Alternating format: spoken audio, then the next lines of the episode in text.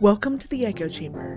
I'm your host, Brandy Howell. On this episode, I bring you a story in celebration of the 50th anniversary of Soul to Soul, the legendary music concert that took place in Ghana in March of 1971.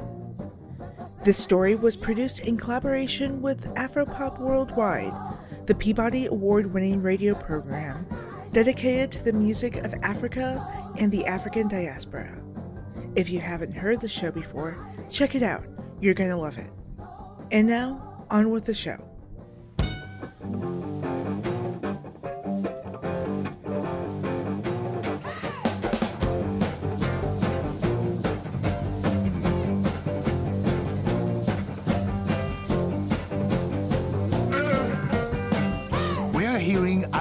Tina Turner, recorded live in 1971 at Black Star Square in Accra, Ghana, when they played alongside a bill of American and Ghanaian musicians at the Soul to Soul Music Festival.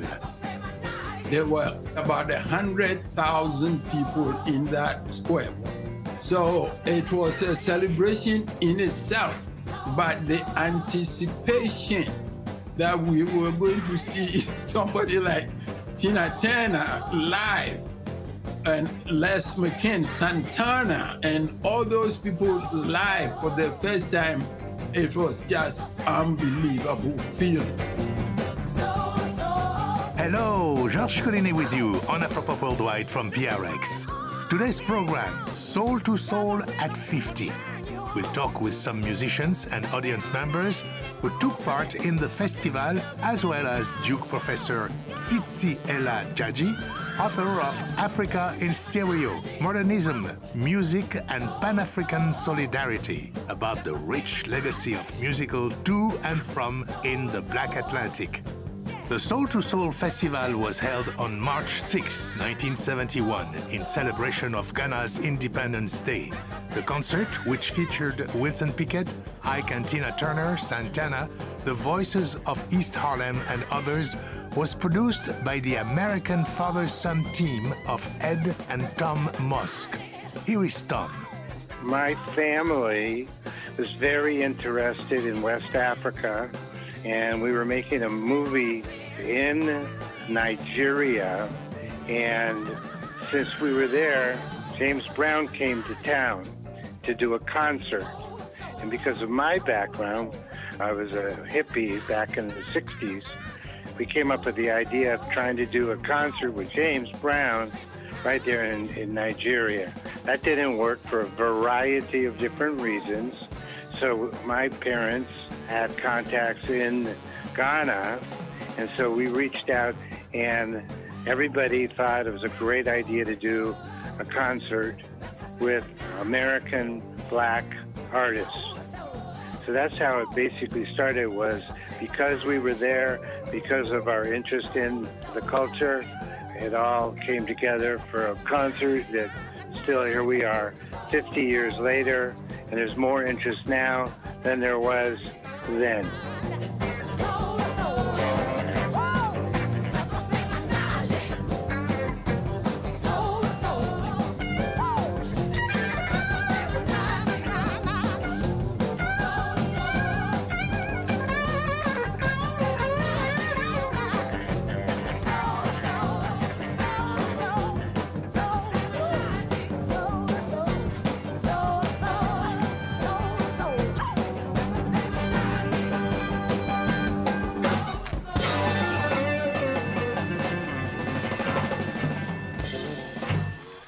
This was not the first exchange of this kind.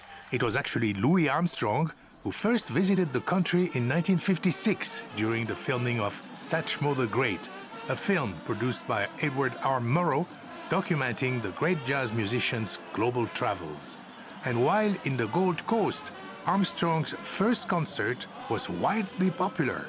It was written that after the show, crowds lined up the streets of Accra and a mile long procession followed Armstrong back to his hotel.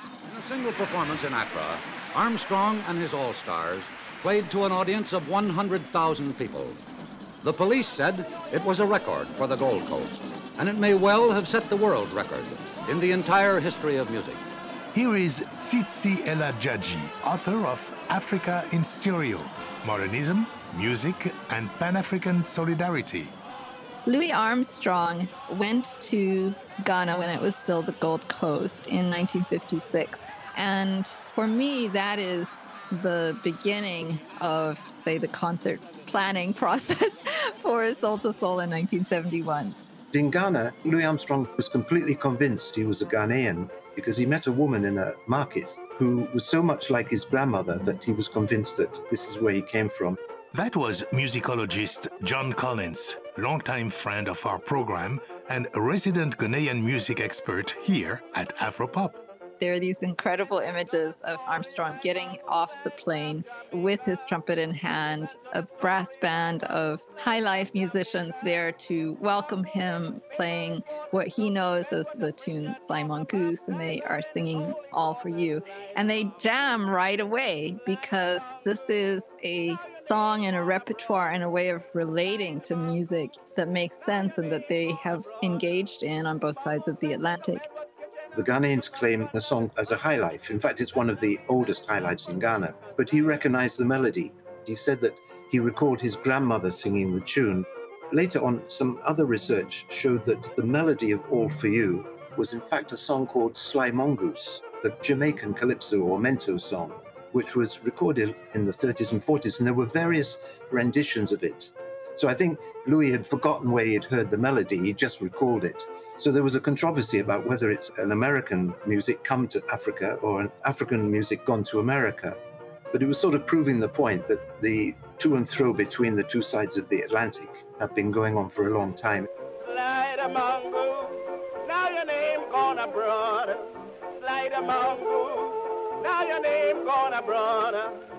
Slide from Jamaica, slide right on down to Cuba. Stop on the America, slide among.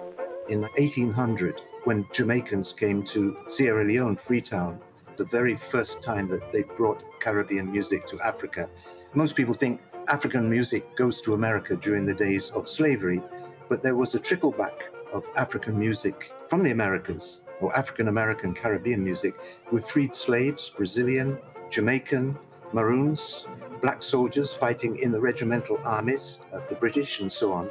So the two sides of the Atlantic were never actually disconnected, even though that may have been the purpose of the whites.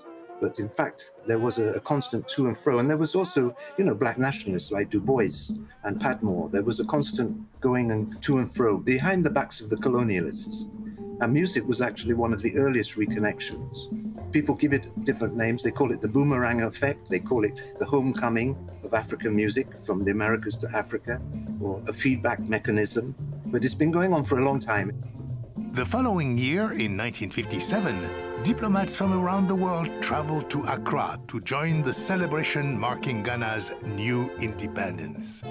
Ghana's first president, Kwame Nkrumah, who himself studied in the United States, became a leader in the new Pan African movement.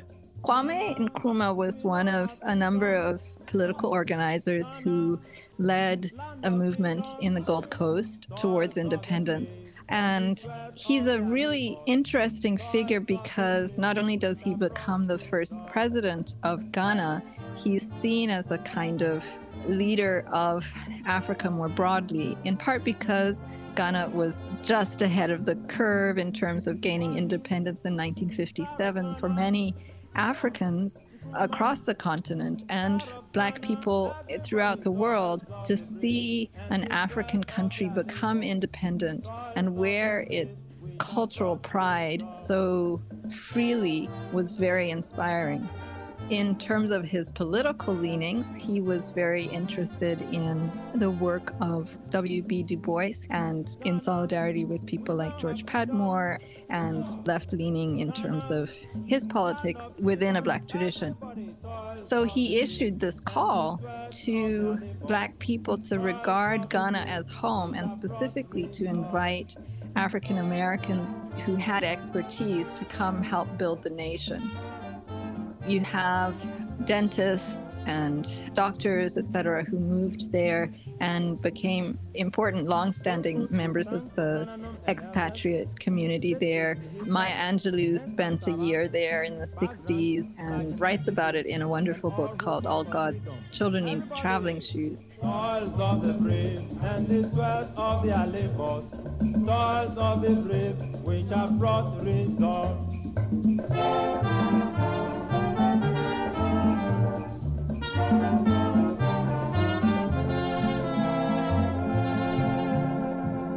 The soul to soul idea. The concept actually was first proposed by Maya Angelou. She was living in Accra in 1962 to 65. And um, she didn't come up with the name Soul to Soul, but she came up with the concept of a big festival to reconnect the two sides of the Black Atlantic.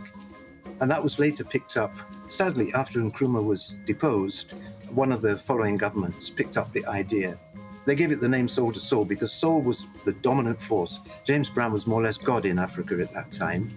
And Wilson Pickett was soul brother number two, and he was the one who actually came.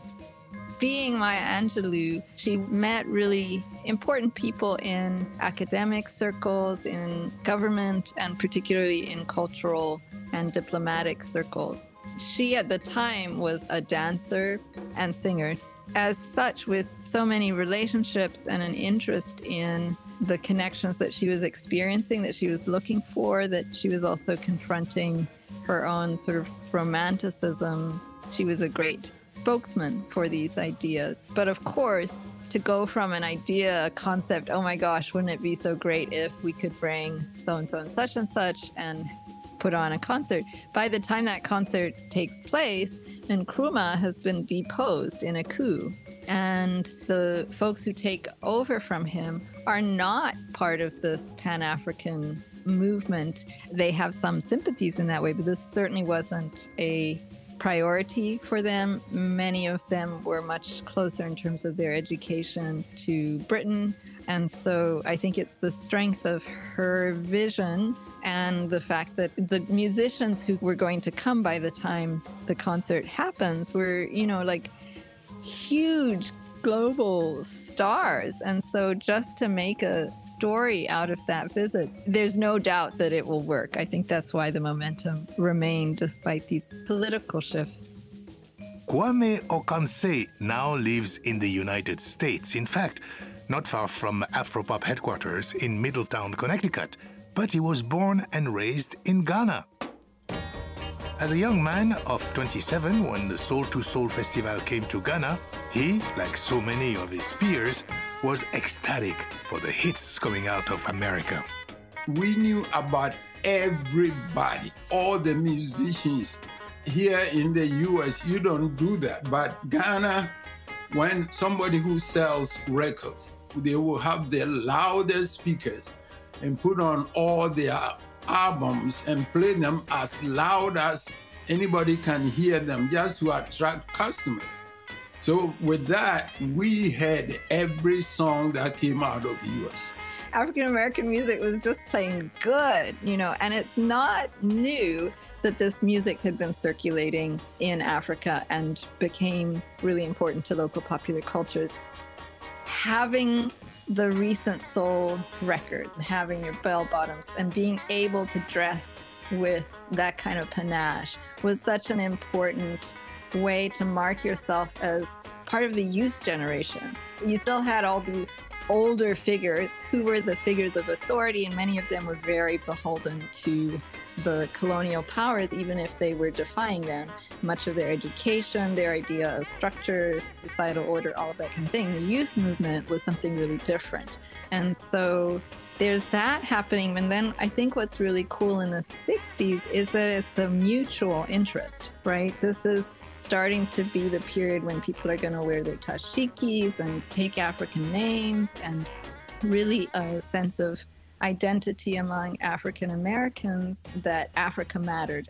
The mere fact that the Soul to Soul concert took place, I think, is really fascinating in that moment when Blackness meant something globally. For months, we knew it was coming, soul to soul. They had made billboards on the highways and on trucks and buses. And they did a very good job advertising this thing. So by the time the event came around, we were all looking forward to some events. We always used to do big stuff for independence celebration, just like we do here for July 4th. And the price was not that bad. They had several sections where you could pay extra to get closer and then a little less if you were in the stands and with the crowd. And I wanted to be with the crowd. That's where the action was. For me, I thought I was a kid. If you think about Woodstock here in US, it was similar with the difference that we never had rain. It was beautiful 24-hour event and it was memorable.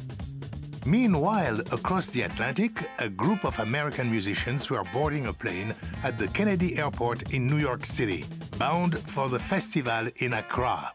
For many, it would be the first trip to Africa.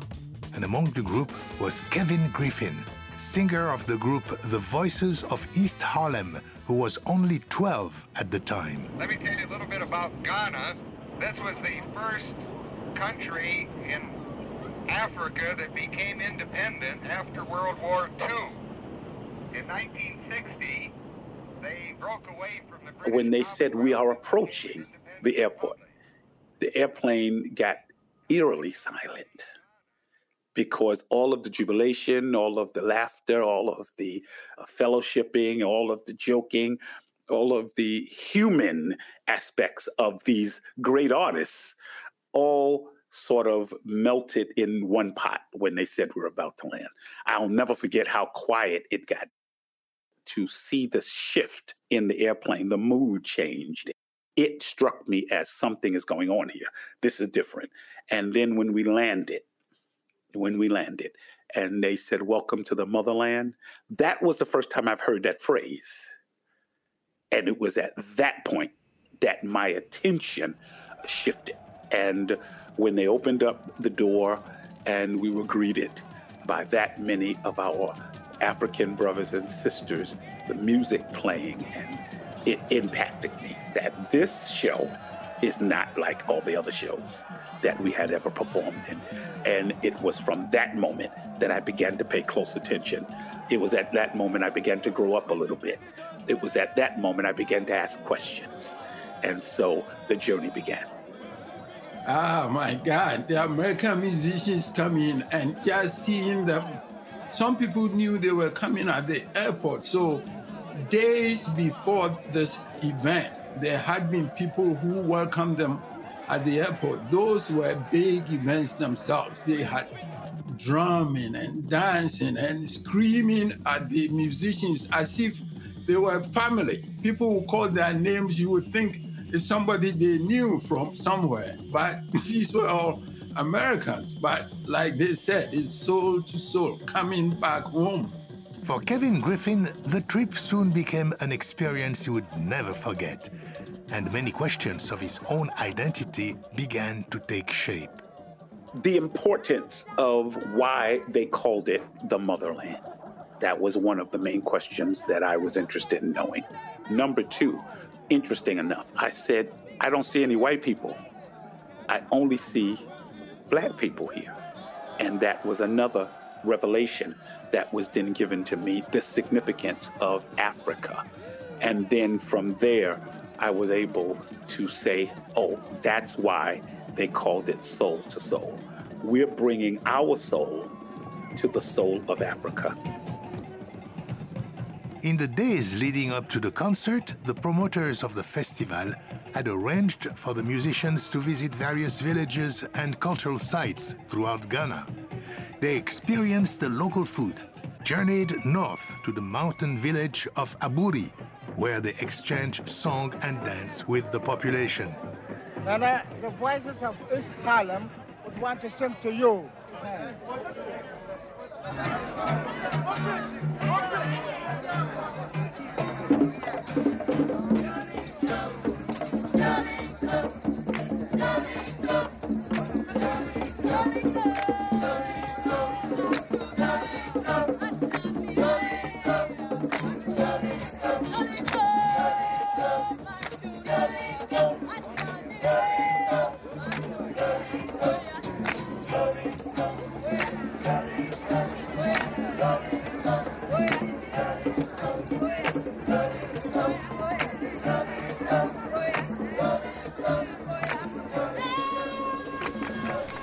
And most notably, they traveled to the Elmina Castle to witness the site where much of the slave trade had originated. Here is Mavis Staples recounting her experience in the Soul to Soul documentary film.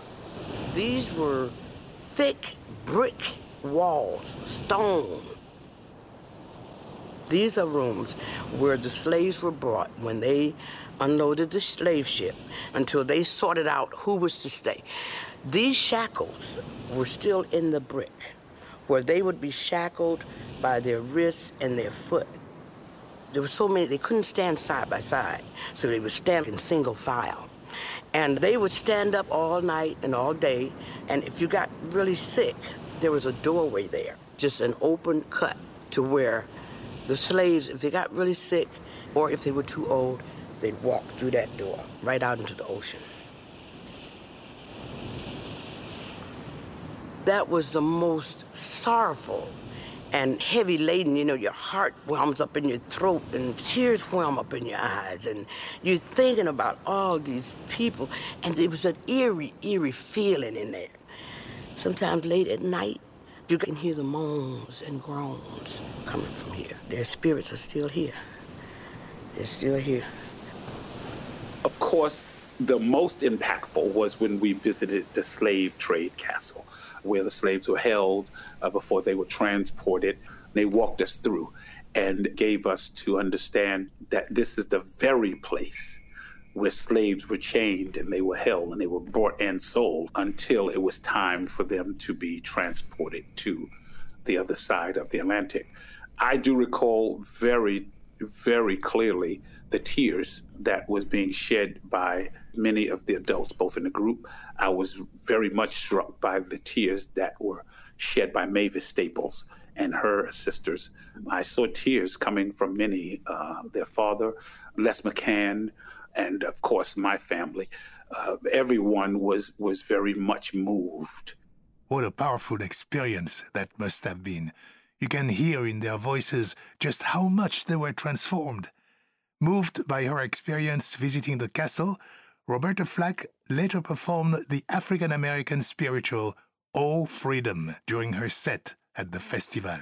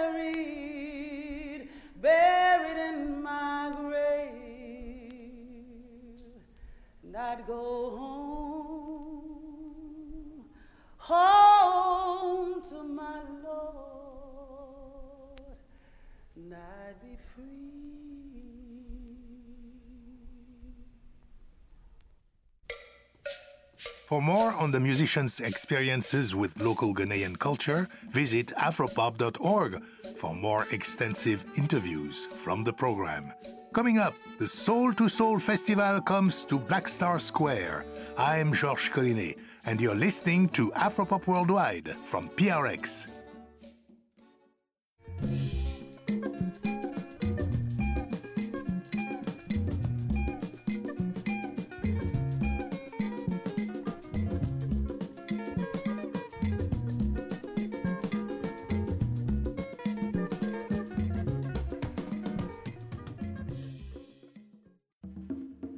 I probably heard about it on the grapevine. I mean, it was advertised all over the place.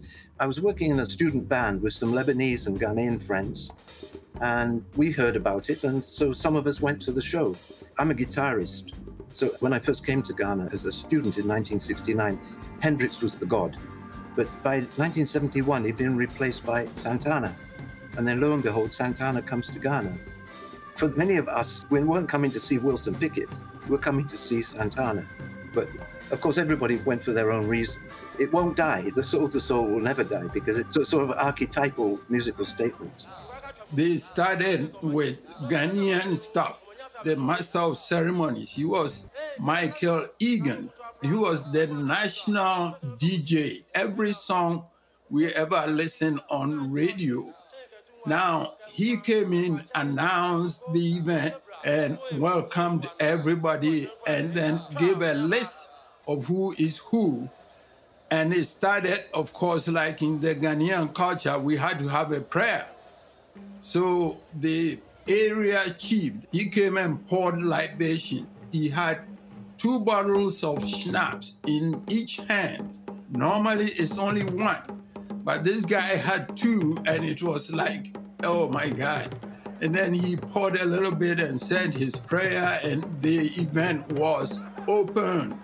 So the first group was talking, drumming people. For me, everything was so very well done, like the best they could display that moment because they knew it was an event that will live in our memories for a long time.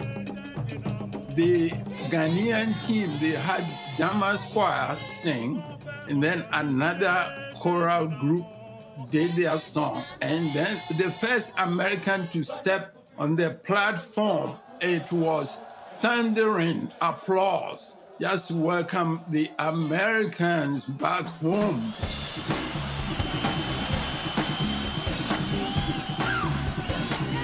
The first American group to take the stage was the Voices of East Harlem. It was a sea of people, a sea of African people. The number was nothing new to me because you must understand we did the Isle of Wight. We did Madison Square Garden. You know what I'm saying? So seeing a sea of people was nothing new to me. But to see a sea of black people made it a difference. And then to be able at that juncture now, again, in the timeline of it all, uh, having been impacted and understanding and maturing and growing and realizing the culture of where I was and the significance of Africa and the music of Africa, the beat, the rhythm of Africa, then all of that flooded the stage in my performance at that time. And so that's what made the difference. That's what made that performance unlike any of the other. Just the set of it all was nothing new about that, but it was the setting that made it different. And here we have the voices with Kevin Griffin on lead vocals, closing their set with the Richie Havens song, Run Shaker Life. And when you see the footage of their performance, Griffin sings and dances across the stage with such energy and charisma, some of the Ghanaian audience thought it was actually Michael Jackson eh, of the Jackson 5.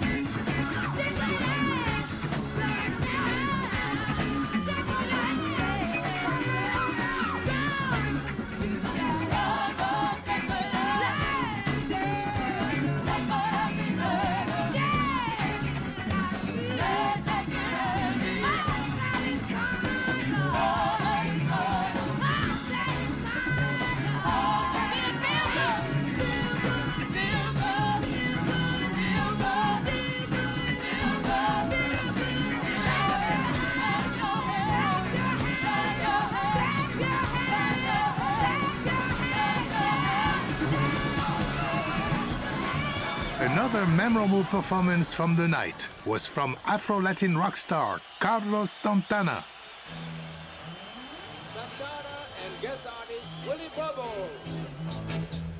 Santana, he had the biggest musical impact in terms of the Ghanaian musicians. Santana's music was just coming into the system at that time, and there he was in Ghana playing. So everybody was playing Santana for years. In fact, if you're a Santana man, it was an expression in Ghana that you were sort of a hip, psychedelic type of character, you know, a man or a woman of the moment. So you're a Santana woman or a Santana man. So it became a catchword in Ghana.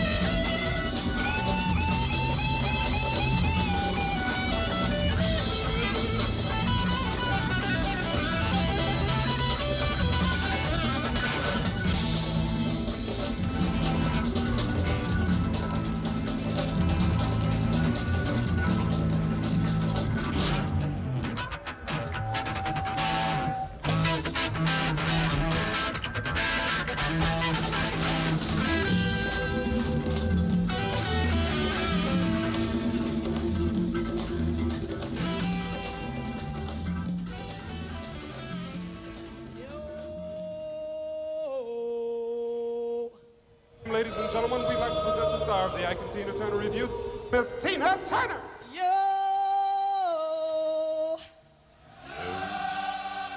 I was very, very, very close relationally to Ike and Tina Turner. I was actually adopted as their on the road son because we had traveled so, so much together. And so, because of the relationship that I had with them, when it was their time, I told them, I want to be at your show. And they said, absolutely. And they asked my mother and told her it would be okay. They would take me. We get in a cab and they were late.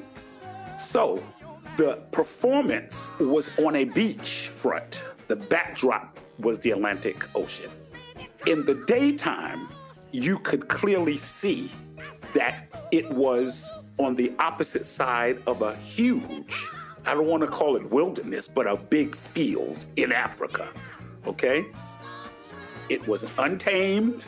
It was a big open field in Africa in broad daylight. When we went to go to do their performance, they were a little bit late. Got in a cab, and the cab couldn't get close enough to the stage.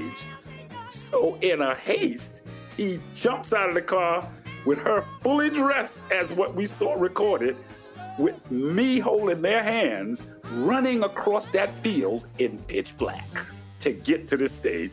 And I won't discuss everything that was happening in that moment of time, but that gave me a very, very close insight to the relationship between them that the world has seen since. But I was in the room in those types of situations. And so I never shared that piece with anyone before, uh, that I was privy to that prior to their performance. And so then in the movie, you saw me sitting at the foot of the stage watching it. That was on the heels of what I had just mentioned to you.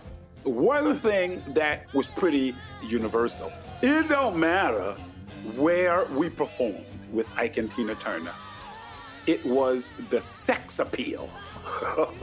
she had the most pretty legs and still do at the age. And it's because she was such a great dancer and she was in such great shape.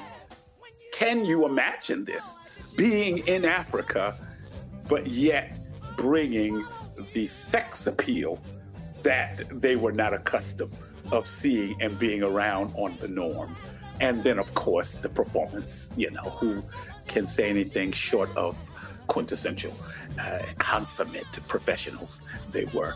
And so her performance was always, as you saw me even as a young child, as a son of theirs, gawking at the foot of the stage in amazement of what we had just run across a field together in high heels, I might add, in high heels. Tina Turner is running across a big field in high heels, in full uniform for the performance, get on the stage and do what she did. Uh, it, it, it just doesn't get any better than that.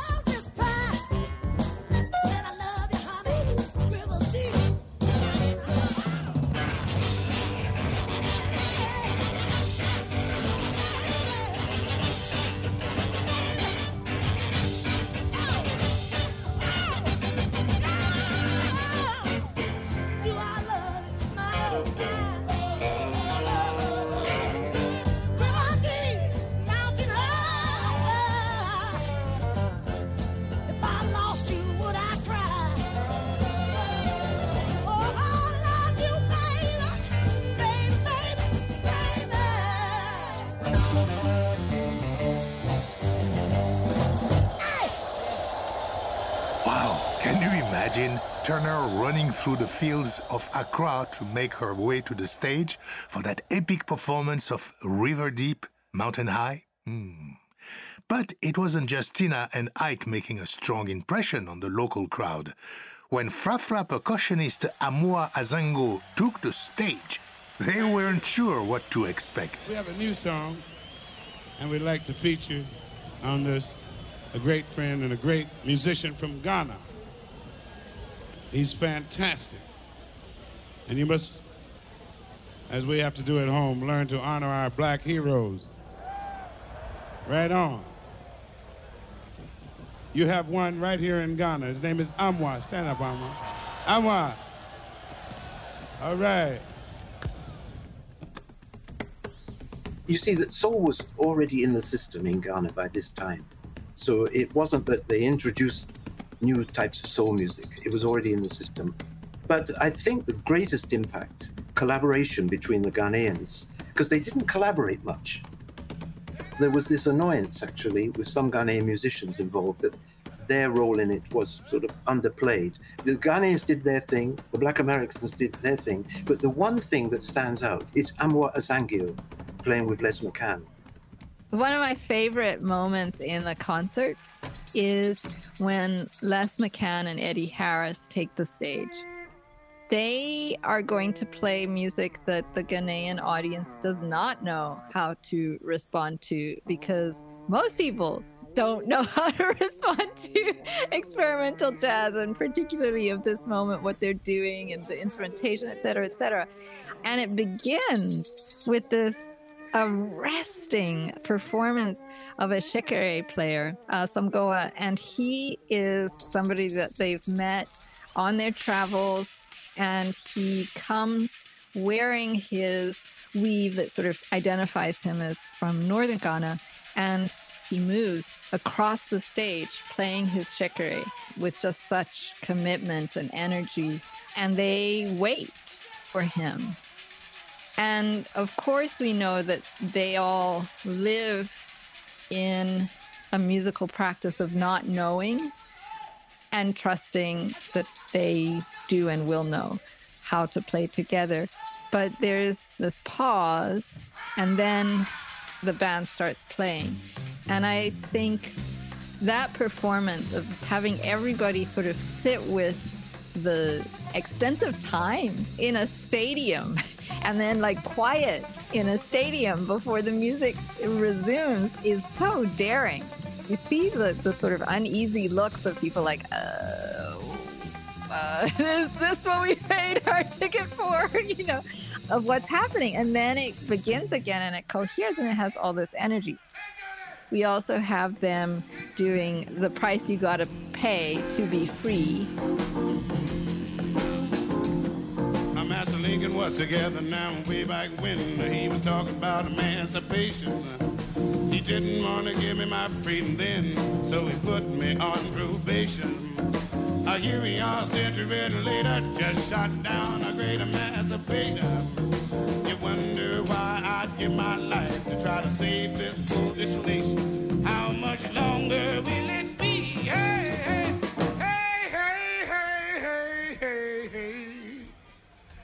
How much longer will it be? The price you gotta pay to be free.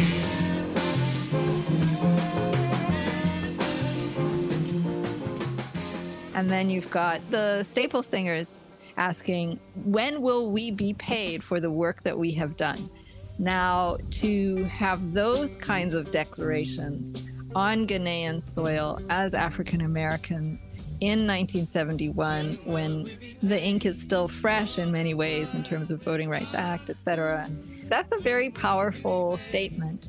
And it's one that's interesting to think about being heard by Ghanaians for whom those aren't their politics and their history, but that also resonates with other forms of exploitation. That maybe the music is the translator. It's something important that these musicians feel that that kind of an articulation of freedom, but also awareness of value and of a certain kind of debt that has not been paid to them as African Americans. And in the way that they phrase it at that point has not been paid by America, the nation. I think that's a really powerful thing.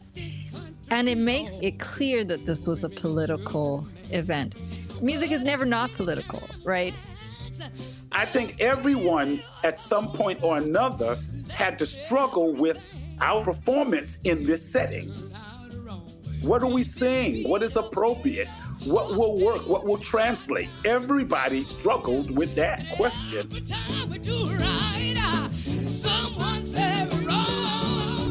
When will we be paid for the work we've done? That is a song that speaks from our ability in America as African Americans fighting for these liberties. And still, even today, we still don't have them all on the plate. So you're just living in this environment as a rich and proud people, understanding that Earth and all of humanity began on the soils of Africa. Tell me now.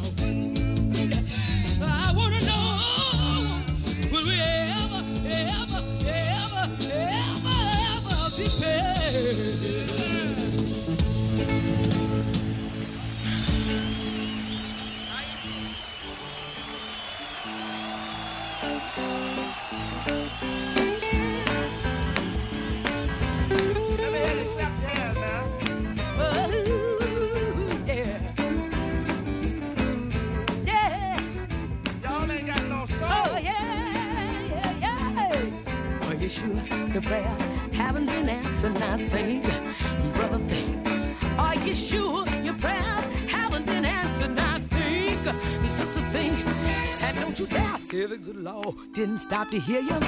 He hears and sees everything you do. Stop now and take an inventory. You'll come up with a different story because he sees every move you make,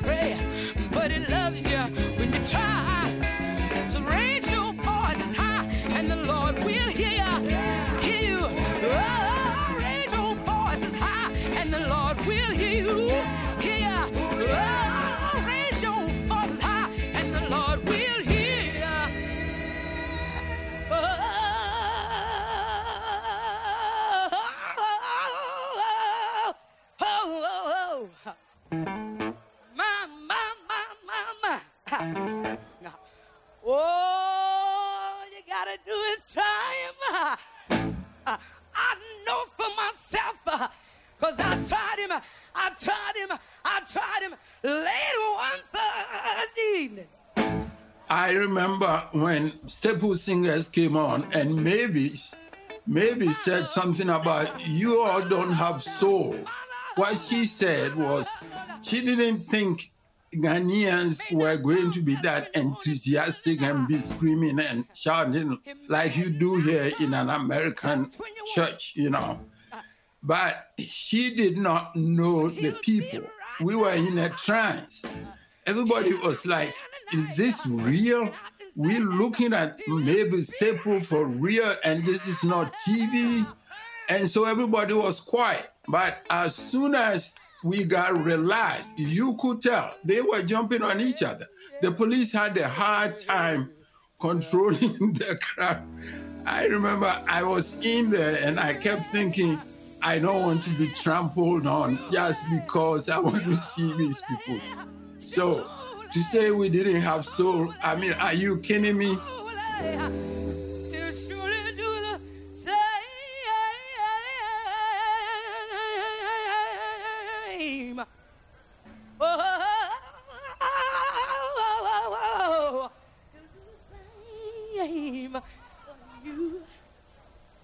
You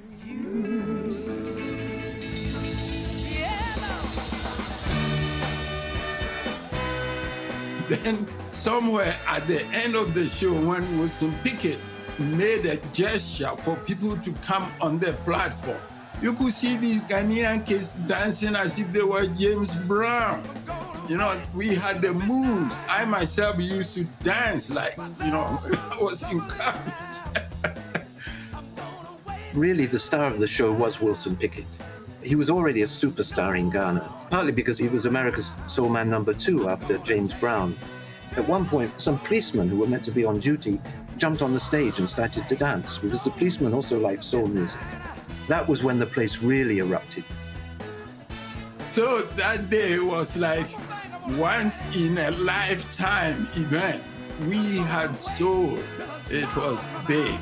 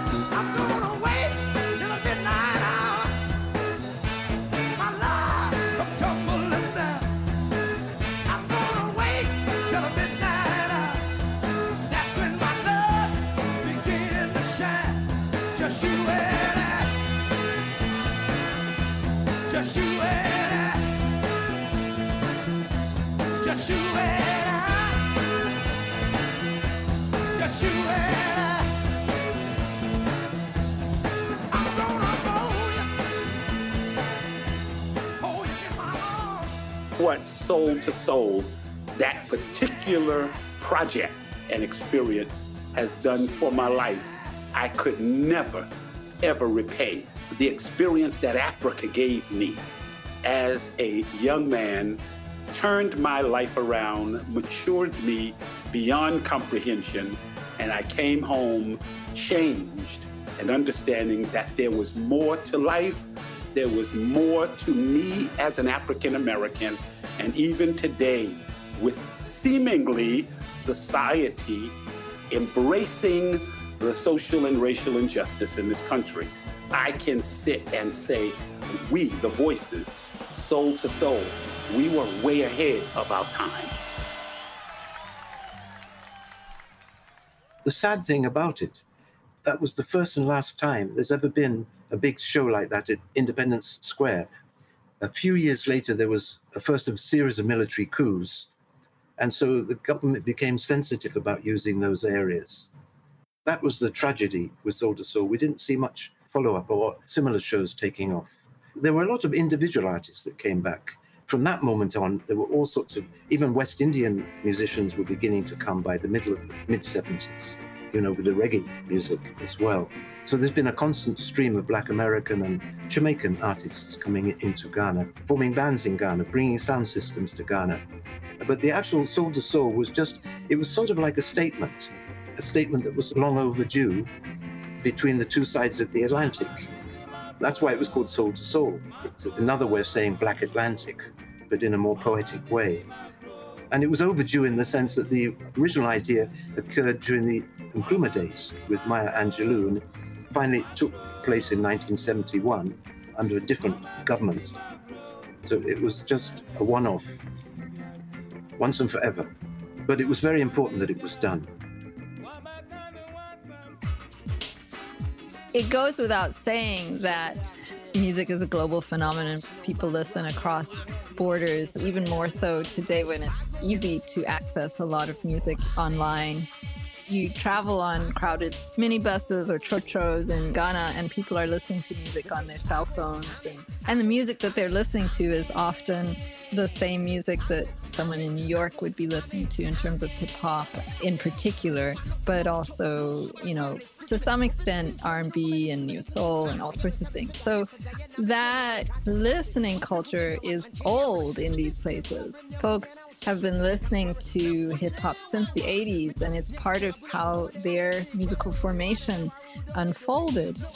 You have people like Reggie Rockstone in Ghana who had African American family connections and was one of the first people to be doing hip hop that incorporated Twi language into his rhyming.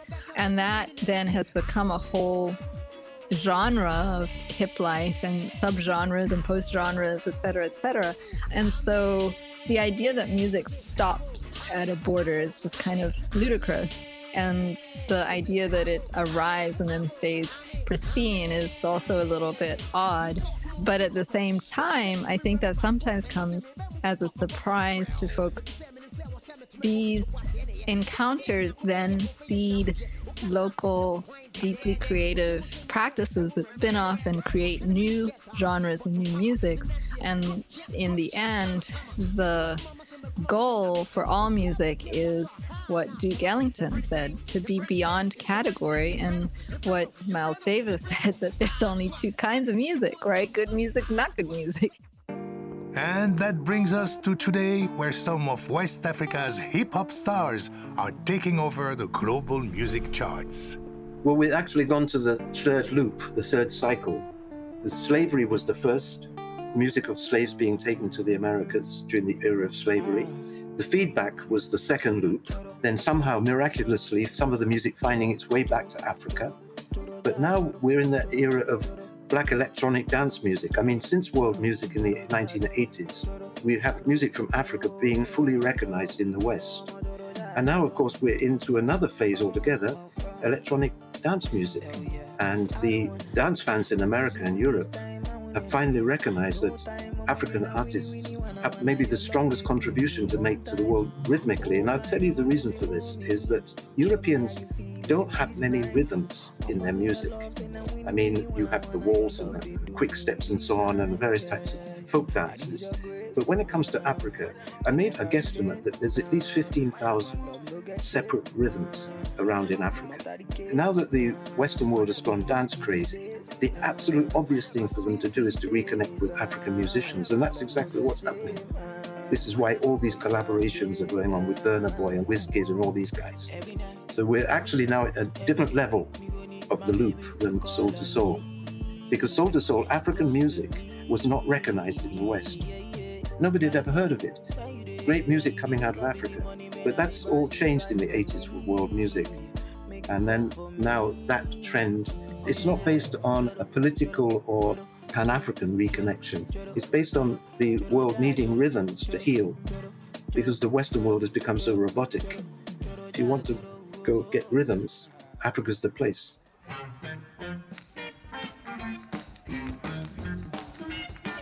Funding for Afropop Worldwide comes from the National Endowment for the Arts, which believes a great nation deserves great art, and from PRX, affiliate stations around the US.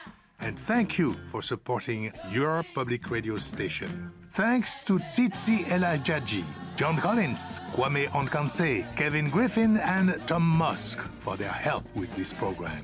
Visit afropop.org for photos and footage from the festival. And you can also find us on Facebook and follow us on Twitter at AfropopWW. My Afropop partner is Sean Barlow. Sean produces our program for World Music Productions. Research and production for this program by Brandy Howell. And be sure to subscribe to our podcast, including radio programs and our Afropop Close Up podcast series. And don't forget to join us next week for another edition of Afropop Worldwide. Our chief audio engineer is Michael Jones. This program was mixed at Studio 44 in Brooklyn by Zubin Hensler. Additional engineering by GC from the Syncopated Lair in Washington, D.C. Banning Eyre and CC Smith edit our website, afropop.org. Our director of new media is Ben Richmond, and I'm Georges Collinet.